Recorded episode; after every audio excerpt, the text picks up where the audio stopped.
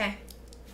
Hey, everybody. Hi. Uh, today we're going to be talking about reducing your risk of colon cancer. Um, and so we've got several different pieces of that. Uh, we'll get into it. But I'm Dr. Philip Oob. I'm Aubrey Steen. Nice to meet you. So we're going to be talking about reducing colon cancer Right. risk. Um, so colon cancer is one of the top five cancers that, that kill people. Unfortunately, it's not usually one of the most aggressive ones that you've probably heard of. is is is quick to kill, but there are things that you can naturally do to reduce your risk of colon cancer. Um, a general statement to start all things off with is you can reduce your risk of all cause mortality, which means cancer and strokes and heart attacks and everything, by seventy percent. That's more than any drug, any food, anything in general. Seventy percent reduction just by eating a clean diet, moving, and not smoking. So, That's- first of all, if you're doing any of those three things wrong, fix that first before you start worrying about what tests you need to do or who what your family history is. 70% reduction across the board by doing eating clean food, um, uh, not smoking, and moving.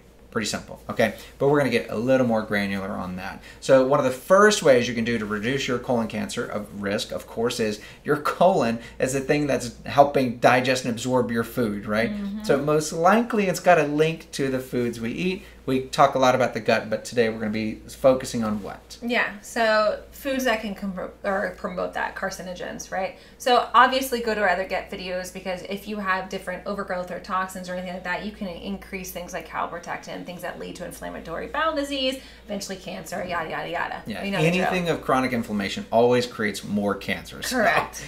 you can avoid uh, inflam- um, um, carcinogenic foods, but if your bowel is totally inflamed, you Right, then- have a higher risk of cancer. Right. So when we talk about carcinogenic foods, we're talking about foods that basically become something toxic. Um, you're thinking right now the number one food items that you can avoid are things that have been burnt. Um, so you're thinking of barbecued, heavily fried foods, things that are actually denaturing the protein in the food molecule itself. Um, a lot of times, you know, those crispy bits on the barbecue are our favorite. The brisket burnt ends in Texas are so good, make my mouth water. Um, those are the unhealthiest ones for you. And when they turn black, you think about like a piece of toast that turns black, you're completely just ruining and denaturing that molecule and actually turns into a carcinogenic, cancer causing toxin.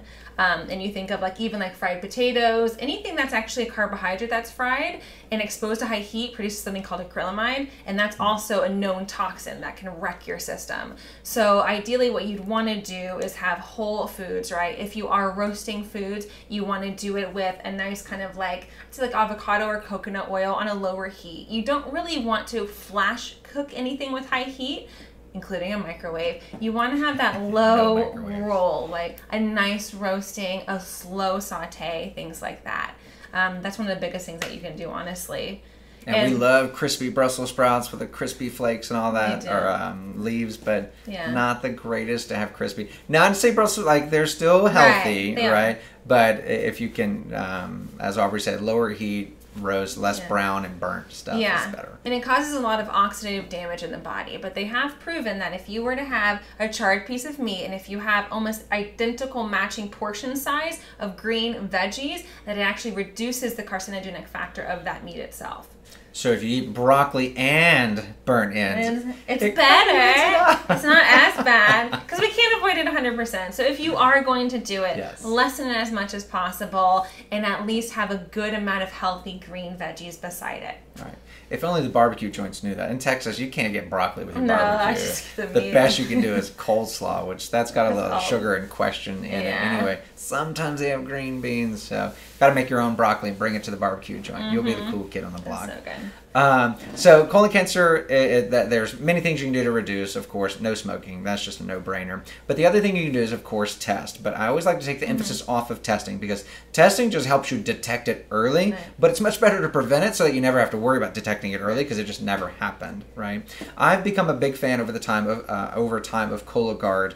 Um, it- the, the, it's still new, so it's not the the great the the the um, most favored across physicians. But the reason why I like Cologuard is that this the single biggest um, threat to people not doing testing is uh, being scared of the test.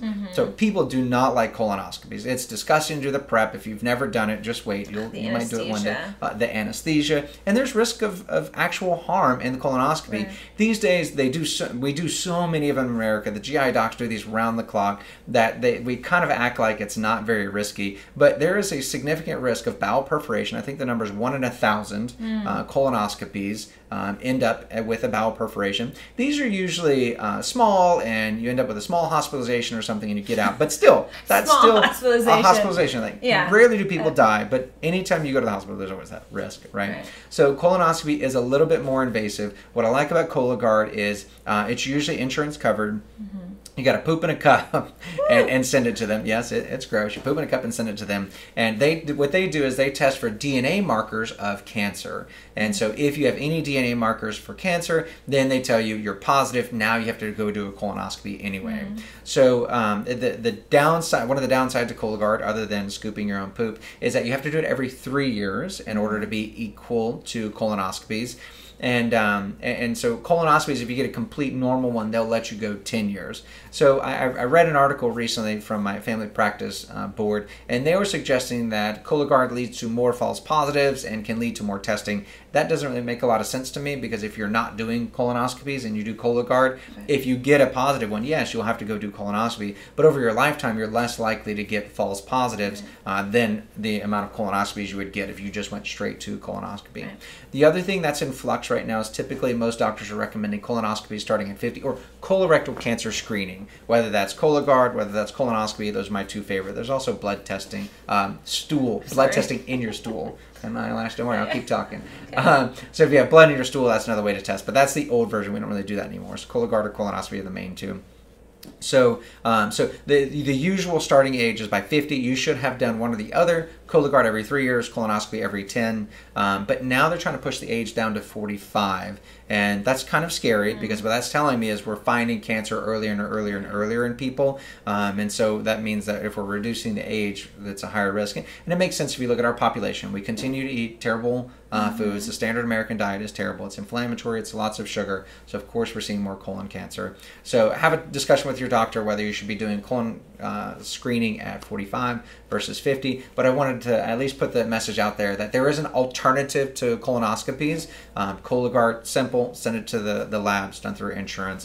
Um, and I'm, for what I understand, it, it's it's a tedious process for your doctor to like fill out forms and stuff. Trust me. Um, but it, it, it's simple to do pretty much. But number one is 70% reduction across the board of all ways to die, minus like getting hit by a bus or something, uh, by eating clean foods, um, moving. And notice I say moving. I'm not saying like, oh my gosh, you got to go do a marathon or something. I'm just saying move your body, whether it's walking around the block, walking your dog, whatever it may be. Just move your body, yoga, something. And then three is not smoking. That's just a, a deal Yeah. breaker.